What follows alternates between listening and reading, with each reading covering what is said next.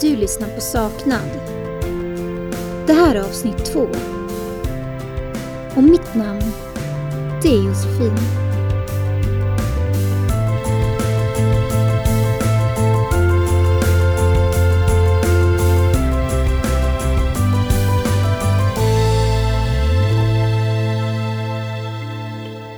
Året är 2000.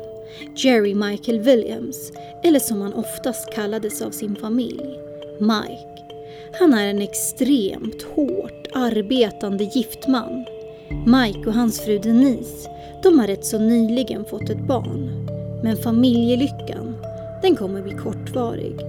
För bara några timmar innan sin sjätte bröllopsdag så anmäls Mike saknad. Man hittar ganska snabbt Mikes bil och hans båttrailer. Men Mike, han är fortfarande spårlöst försvunnen. Och det dröjer inte alls länge innan man börjar misstänka att hans kropp har ätits upp av alligatorer. Men vad var det egentligen som hände denna kyliga morgon i december?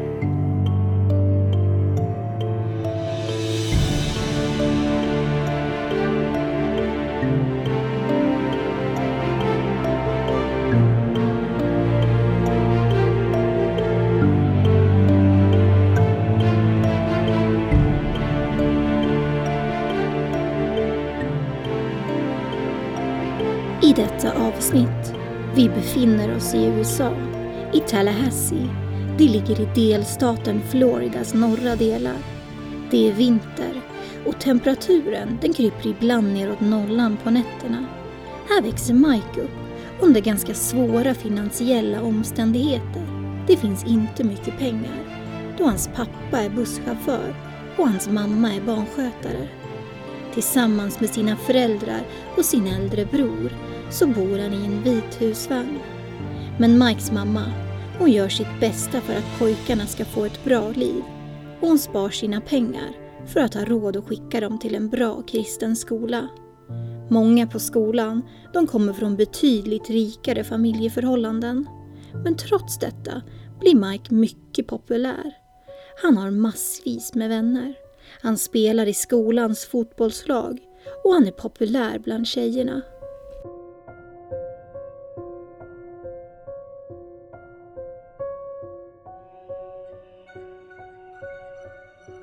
Mike, han har stora drömmar och han jobbar mycket hårt för att bli framgångsrik.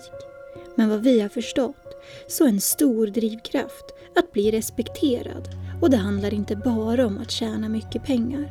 När Mike är 15 år gammal, då träffar han Denise. De går på balen tillsammans och de vinner båda fina utmärkelser. Han går ut college med fina betyg och några år senare, nämligen 1994, då gifter han sig med Denise. De köper ett hus i en liten välbärgad del öster om stan.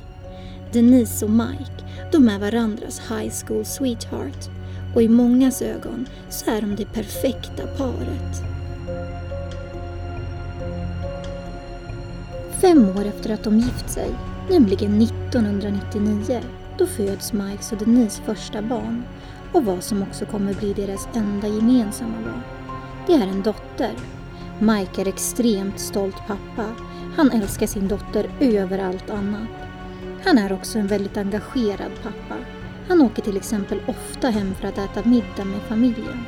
Och när frun och dottern har gått och lagt sig, då åker han tillbaks till jobbet för att arbeta några timmar till. I vissa perioder så kunde han jobba så mycket som 12 till 16 timmar om dagen och sova extremt lite. Mike och Denise, de håller sig ganska mycket för sig själva och de bjuder inte ofta hem Mikes familj på middagar. Mikes mamma och hans bror, de har en känsla av att Denise kanske inte gillar Mikes sida av familjen. Hon är alltid vänlig, men ganska tyst och tillbakadragen vid de tillfällen de ses. När Mike kommer på besök så är det allt som oftast bara han som kommer över med dottern på en fika.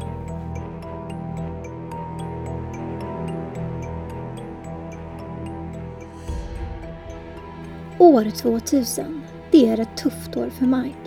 Hans pappa går bort efter en kortare tids sjukdom. Mike och Denise, de bestämmer sig nu för att teckna ytterligare en livförsäkring på Mike och den här gången till ett värde av en miljon dollar. Brian, en barndomsvän till Denise och nu även Mikes bästa kompis, han hjälper dem att teckna försäkringen. Mike och Brian, de brukar ofta jaga ankor tillsammans, ett intresse de har haft sedan tonåren.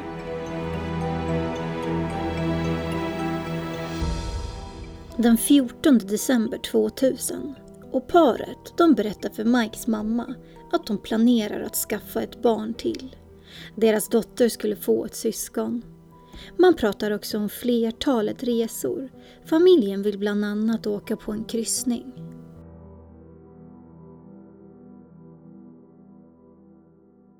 Det är den 16 december. Dagen efter ska Denise och Mike fira sin bröllopsdag. Det är eftermiddag och Denise hon ringer sin pappa. Hon är orolig för att Mike inte har kommit hem. Mike hade tidigt på lördag morgon gett sig ut för att jaga ankor. Mike han jagade regelbundet och detta gjorde han på en sjö, cirka en timmes bilresa från familjens bostad. Vattnet där Mike jagar är ganska farligt, men Mike han var en mycket van jägare och väldigt bekant med området. Han jagade oftast med en vän, men den här morgonen skulle han ha gett sig ut på egen hand.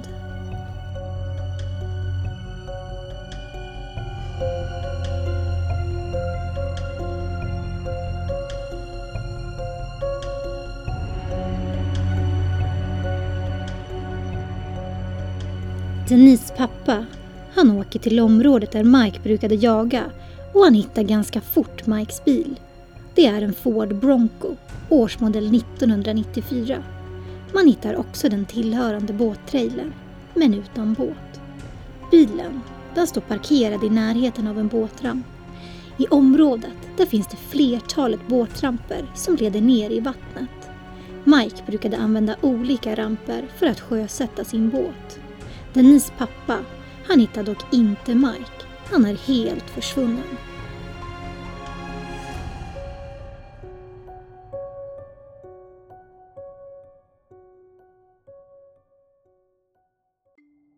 Man börjar nu söka efter Mike med hjälp av den lokala fiske och viltlivsföreningen.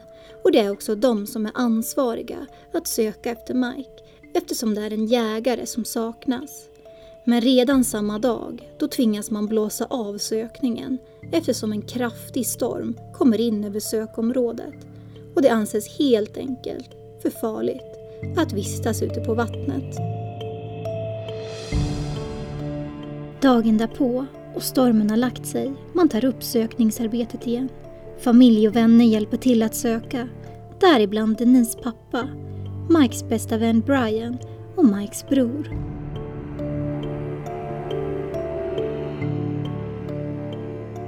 Nu hittar man Mikes båt och den finns bara 69 meter från land. Den har alltså funnits nära dem hela tiden utan att man upptäckt den.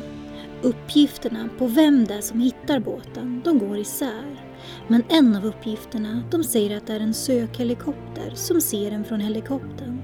Men att man misstagit den för att vara en del i sökningsarbetet och att det är därför det tagit tid innan man konstaterat att det faktiskt var Mikes båt. En annan uppgift säger att det är Brians pappa som hittar båten.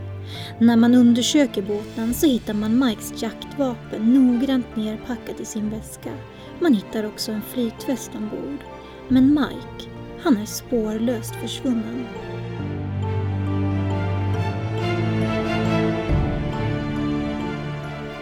Sjön där man söker, den har ett smeknamn. Den kallas för Stump Lake och det är på grund av att det finns massa gamla stockar och pålar från en gammal damm i sjön. Dessa pålar de sticker upp från botten. Några är synliga, men större delen de gömmer sig lömskt under vattenytan. Det är ett svårt vatten att framföra en båt på. Men Mike, han är van att framföra sin båt på dessa vatten. Men man tror trots detta att Mike har varit med om en olycka att han kolliderat med en stubbe eller påle, att han sedan ramlat ur båten och inte lyckats ta sig upp. Detta på grund av att hans vadarbyxor har fyllts med vatten. Alternativt att han slagit i huvudet, att han tuppat av och sedan drunknat. Man hittar inte Mikes kropp och man hittar inte heller några av hans tillhörigheter i närheten av båten. Men man säger till hans familj att det borde ta tre till sju dagar innan kroppen flyter upp till ytan. Möjligen att det kommer ta upp mot tio dagar på grund av kallfronten som kom in med stormen. Den 27 december och det är nu en vecka in i sökandet. Man hittar en kamouflagehatt men man har problem att knyta hatten till Mike. Brian säger att det ser ut som en av Mikes hattar. Men det är något som inte stämmer. Hatten ser ny ut och man har tidigare sökt på platsen och då fanns inte hatten där. Men man kollar också efter Mikes DNA, men svaren de kommer tillbaks negativa.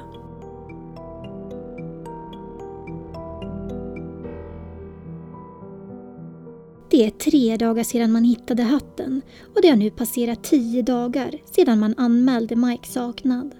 Mikes kropp har inte flyttat upp till ytan. Kanske har hans kropp trasslat in sig och fastnat i den tätbevuxna sjöbotten som täcker stora delar av området.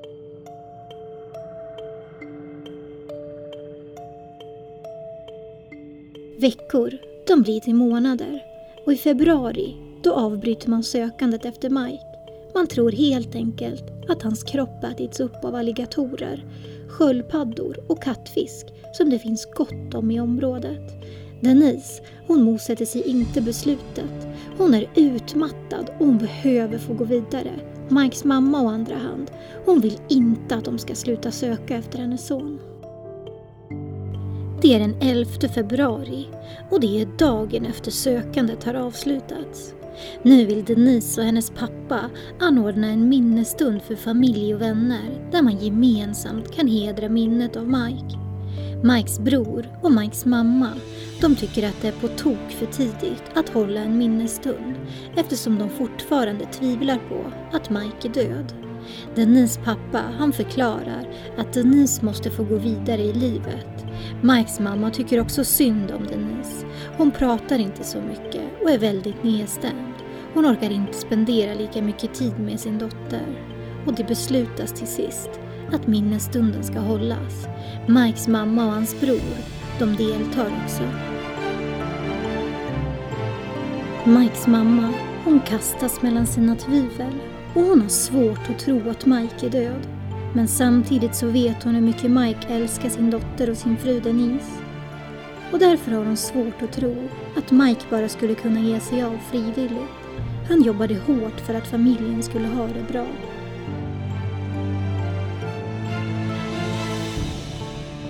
Finns tankar på ett alternativ till, nämligen att Mike skulle ha försvunnit emot sin vilja. Men det känns också väldigt osannolikt. Vem skulle vilja Mike något ont? Mike är mycket omtyckt och han har inga fiender. Tiden går och det ska dröja till juni 2001 innan man gör några framsteg. Det är nu över sex månader sedan Mike anmälde saknad. Nu gör man ett fynd. En civilbåt hittar ett par vadarbyxor flytandes i området kring Stump Lake. Man misstänker att byxorna kan tillhöra Mike. Man kallar dit ett team med dykare som söker på platsen. Man hittar också en tunn jacka av jaktmodell och i innerfickan där finns det en jaktlicens. Den tillhör Mike. Dykarna de hittar även en ficklampa som också bedöms tillhöra Mike. Ficklampan den har klarat sig så pass bra på sjöbotten att den fortfarande fungerar. Byxorna och jackan de har också klarat sig bra. Det finns nämligen inga revor eller bitmärken i varken jackan eller vadarbyxorna. En vecka efter fynden har gjorts, då lämnar Denise in en ansökan om att dödförklara Mike. De få bevisen att Mike skulle ha dött i en olycka räcker för att få ett beslut. Den 29 juni, då dödförklaras Mike. Dödsorsaken, den skrivs som drunkningsolycka. Denise, hon kan nu ansöka om utbetalning på Mikes livförsäkringar där hon är förmånstagare. Det finns olika uppgifter angående summan men den ligger på omkring 1,7 till 2 miljoner dollar. Det vill säga en ganska stor summa pengar. Mikes arbetsgivare han berättar i en intervju många år senare att i ett år efter Mikes försvinnande fortsatte han att betala ut Mikes lön som Denise haft tillgång till. Han tycker därför att det är märkligt att Denise skulle vara i akut behov av pengar från Mikes livförsäkringar. Mikes bror och hans mamma de blir väldigt upprörda när nyheten når dem att Mike har dödförklarats. De har nämligen inte fått någon information om att denna process skulle ha pågått i domstol. Mikes mamma, hon är nu ännu mer övertygad än någonsin att det är något som inte står rätt till med Mikes försvinnande. De fortsätter ihärdigt att försöka få till en polisiär utredning i fallet angående Mikes försvinnande.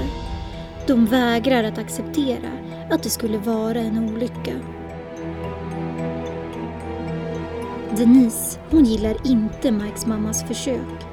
I en intervju säger Mikes mamma att Denise ska ha hotat henne. Hon skulle ha sagt att om hon inte slutar försöka få till en polisiär utredning så kommer hon inte få träffa sitt barnbarn. Det finns ingen kropp att begrava men trots detta så fixar Denise en gravsten till Mike. Hon och Brian de besöker platsen många gånger under de kommande åren.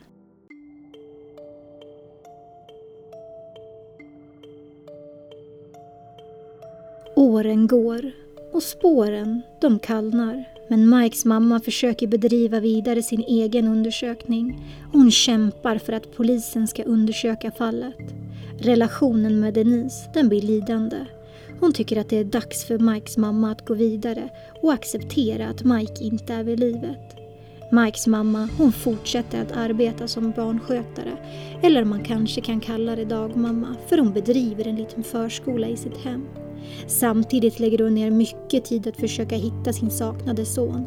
Hon sätter in annonser i tidningen. Hon skriver brev nästan dagligen till myndigheter och hon sätter upp plakat med Mikes foto och texten saknad.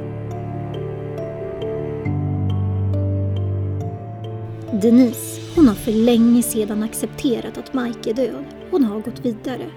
Hon har dessutom träffat en ny kärlek, nämligen Brian, hennes barndomsvän och tillika Mikes bästa kompis. Han var också bestman på Denise och Mikes bröllop. Brian, han skiljer sig från sin fru och börjar efter ett tag öppet dejta Denise. Han flyttar också in i Mike och Denises hus. Och fem år efter Mikes försvinnande, nämligen 2005, då gifter sig Denise och Brian.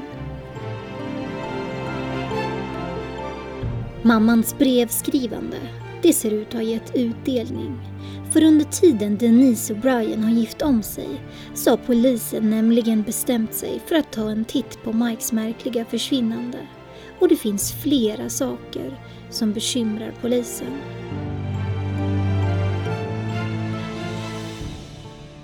I området där fanns det flera iläggningsbryggor men den som är närmast Mikes båt den var i dåligt skick. Den var lerig och trasig. Varför skulle Mike ha valt denna båtramp när det fanns betydligt bättre alternativ inte långt från platsen där Mikes bil och båttrailer hittades? Det kan såklart vara en tillfällighet. Man tycker också att det är märkligt att tanken i båten var nästan full med bensin. Tillverkaren av motorn säger att om Mike ramlade i vattnet när motorn var igång så skulle båten ha fortsatt att gå i cirklar tills tanken var tömd på bensin. Det fanns dessutom inga skador på båtets skrov. Man tycker också att stormen som kom in över området borde ha blåst Mikes båt i en annan riktning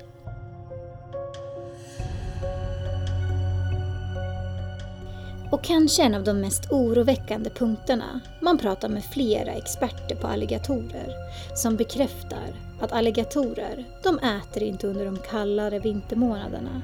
Så kan verkligen en alligator ha ätit upp Mikes kropp? Det var nämligen mycket kallt när man sökte efter Mike.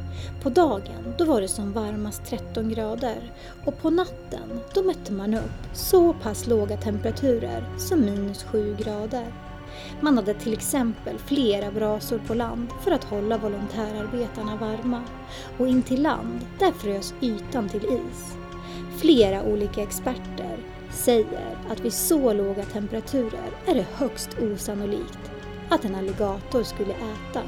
De har nämligen fullt upp med att behålla sin kroppstemperatur.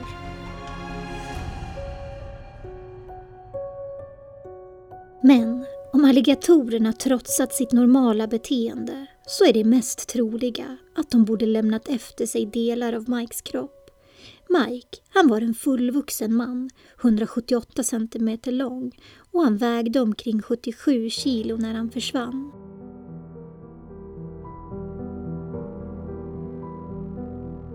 Vadarbyxorna, de återfanns i ett område med massvis av alligatorer men de är i oroväckande bra skick. De såg inte alls ut som de suttit på en kropp som blivit uppäten av en eller flera alligatorer och sedan legat i sjön i över sex månader. Man börjar spekulera, kan de möjligen vara planterade?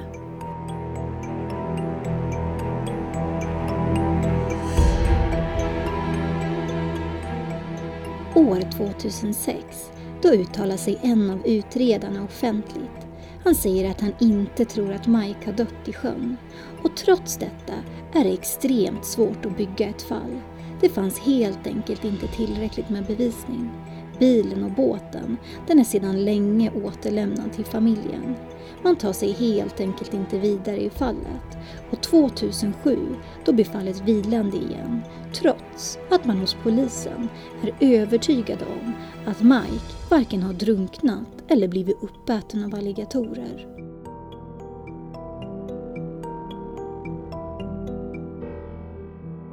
Något som nämnts i flera artiklar det är att Mikes äldre bror har hittat ett fotografi. Där kan man se serienumret på ett vapen som har tillhört deras far. Detta vapen, det säger han att Mike ska ha haft i sitt förvar.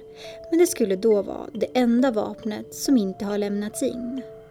För alla andra vapen som Mike har haft licens för, de har lämnats in av Denise och hennes familj. Det saknade vapnet, det är en pistol av kaliber 22. Polisen, de pratar med Denise och Brian och kanske är det angående det vapnet som saknas. Vi kan bara spekulera kring detta, men några dagar senare så lämnar deras advokat in den saknade pistolen som tillhört Mikes pappa. Rykten börjar nu cirkulera. Man pratar på byn, men också i olika medier och i sociala medier där cirkulerar teorier. Flertalet tidningar och tv-kanaler försöker få till intervjuer med Brian och Denise men de är inte intresserade och avböjer gång på gång bestämt. Brian säger dock i ett mail till tidningen The Democrats ungefär så här. Ingen önskar mer än vi att Mike ska återfinnas. Brians och Denise äktenskap det börjar knaka i fogarna och år 2012 då flyttar de isär. Enligt rykten, bland annat på grund av Brians sexmissbruk. Det dröjer dock till 2015 innan Denise ansöker om skilsmässa. Den 5 augusti 2016 då kör Denise till jobbet. Hon pratar med sin syster på telefonen. Samtidigt som hon plötsligt ser att någon klättrar över passagerarsätet. Hon förstår snabbt att det är Brian. Han rycker telefonen ur hennes hand och han börjar ge henne instruktioner om vart hon ska köra. Brian, han har en pistol och han trycker den mot hennes revben och mage. Han är mycket upprörd och han säger till Denise att han inte har något att leva för. Han vill inte skiljas. Brian ska även ha sagt att han vill ta sitt eget liv.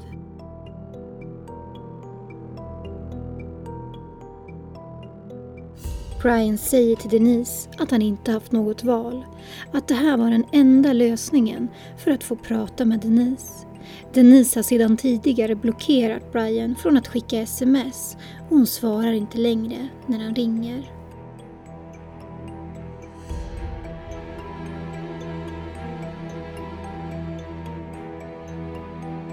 Trots att Brian är mycket upprörd så lyckas Denise lugna ner honom.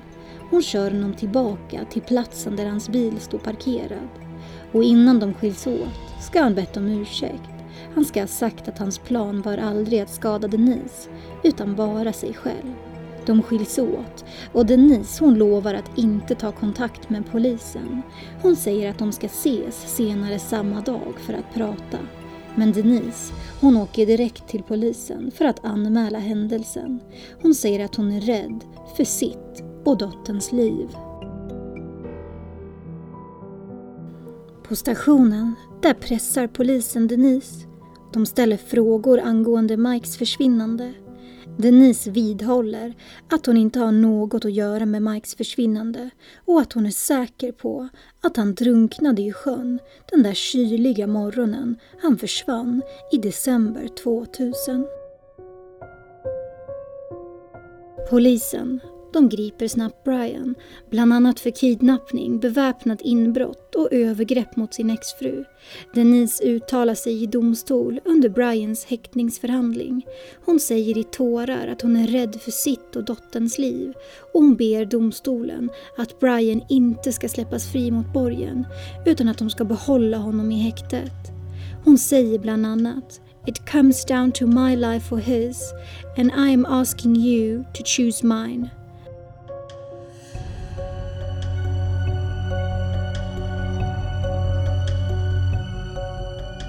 Den 19 december 2017, då döms Brian.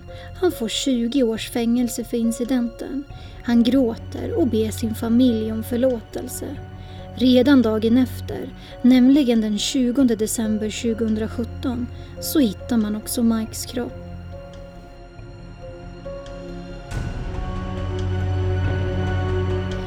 I sitt uttalande så meddelar polisen att efter att nya uppgifter har kommit in så har man hittat Mikes kropp. Man säger också att han inte har drunknat, att han inte har blivit uppäten av alligatorer och man meddelar att man med all säkerhet kan säga att han blivit mördad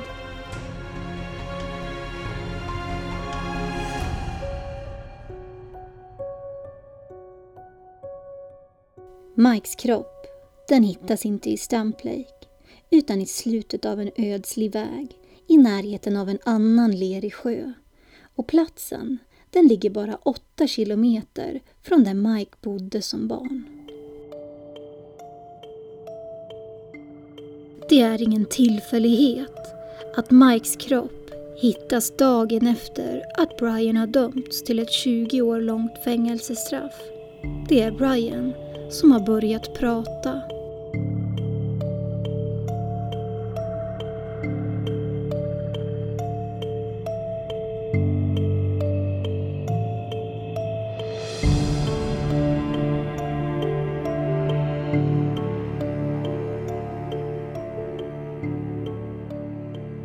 Dagen för mordet. Mike dricker upp sitt kaffe. Han packar ut sig i bilen åker förbi sitt kontor för att hämta sitt vapen eftersom han inte ville förvara sina vapen i huset i närheten av sin dotter. Brian han säger i sitt uttalande att han möter upp Mike vid en bensinmack och att de sedan kör tillsammans till platsen där Mikes bil hittades. Allt var som vanligt. De hjälptes åt att lägga ner båten i vattnet och sedan åker de ut till platsen där Mikes vadarbyxor och jacka hittades år 2001.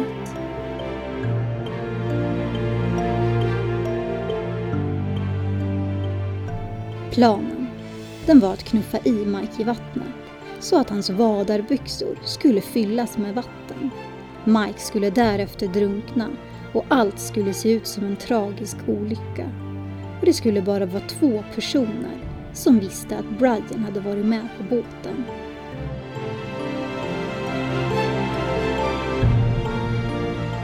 Brian får Mike att ställa sig upp i båten och han ser där sin chans att lyckas knuffa ner honom i den kalla vintersjön. Mike ramlar i vattnet, han är chockad och får givetvis panik men han lyckas få av sig sin jacka och sina byxor. Brian, han får också panik eftersom planen inte fungerade och han ser ingen annan utväg. Brian bestämmer sig för att skjuta Mike i huvudet.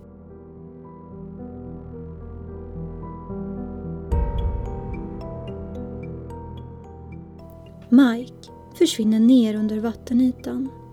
Brian boxerar Mikes kropp under vattnet till dess att de når land. Han hämtar sedan sin bil och backar ner den till vattenbrynet. Han lägger upp Mikes kropp i bilen och knuffar sedan ut båten innan han lämnar platsen. Nu med sin bästa vän Mikes döda kropp i sin egen bil.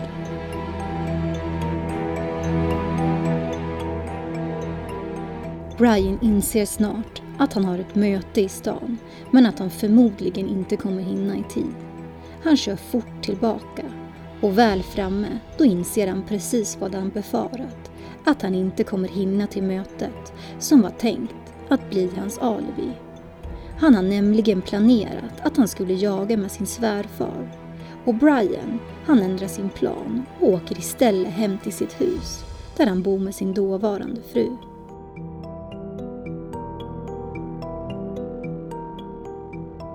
Han går in i huset och han upptäcker till sin glada förvåning att hans fru fortfarande sover. Han försöker skapa ett nytt alibi. Brian klär av sig sina kläder. Han kryper ner bredvid sin fru. Han vill att frun ska märka att han är där men samtidigt inte väcka henne eftersom han fortfarande måste göra sig av med Mikes kropp. Brian låtsas att han nyss har vaknat och han ringer sin svärfar från hemtelefonen och berättar att han tyvärr har försovit sig. Han ber om ursäkt att han missat deras möte.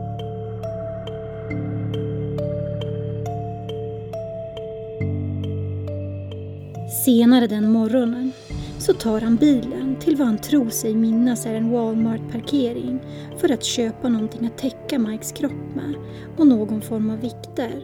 Brian säger att han också köper en spade.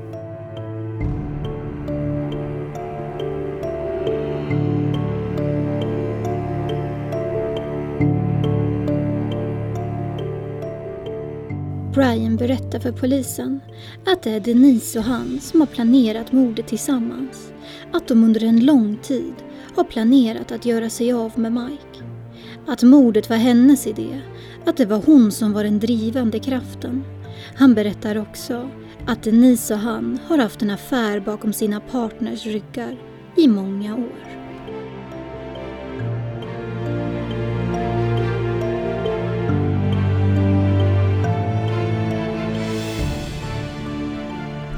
Det är den 8 maj 2018 och nu griper polisen Denise. Hon grips på sin arbetsplats. Polisen sätter handfängsel på hennes händer bakom hennes rygg och för henne ut till deras bil, som ganska odramatiskt lämnar platsen. Denise anhålls för bland annat mord och planering av mord. Hon sitter i detta nu häktad och väntar på sin rättegång. Datumet för hennes rättegång det var satt till den 24 september. Men onsdagen den 5 september då ber hennes försvarsadvokat i samråd med Denise om mer tid innan rättegången och den flyttas fram till december 2018.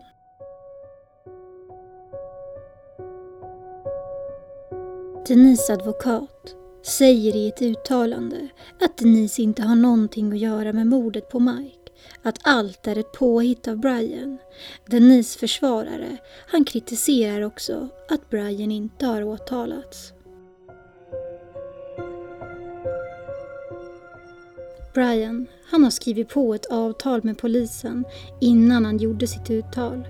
Brian har inte åtalats för brott och Brian har sagt att han kommer vittna i utbyte mot någon form av immunitet. Den 8 september 2018 då begravs Mike och hans mamma och hans bror får ett avslut. Vi kommer givetvis att följa rättegången och allt nyhetsflöde. Vi släpper ett kompletterande avsnitt efter rättegången.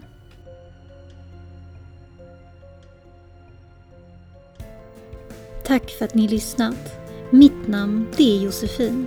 Nästa vecka då berättar vi om ett fall där en ung tjej anmäls saknad och bara två dagar efter försvinnandet så hittas en naken kropp på en kyrkogård.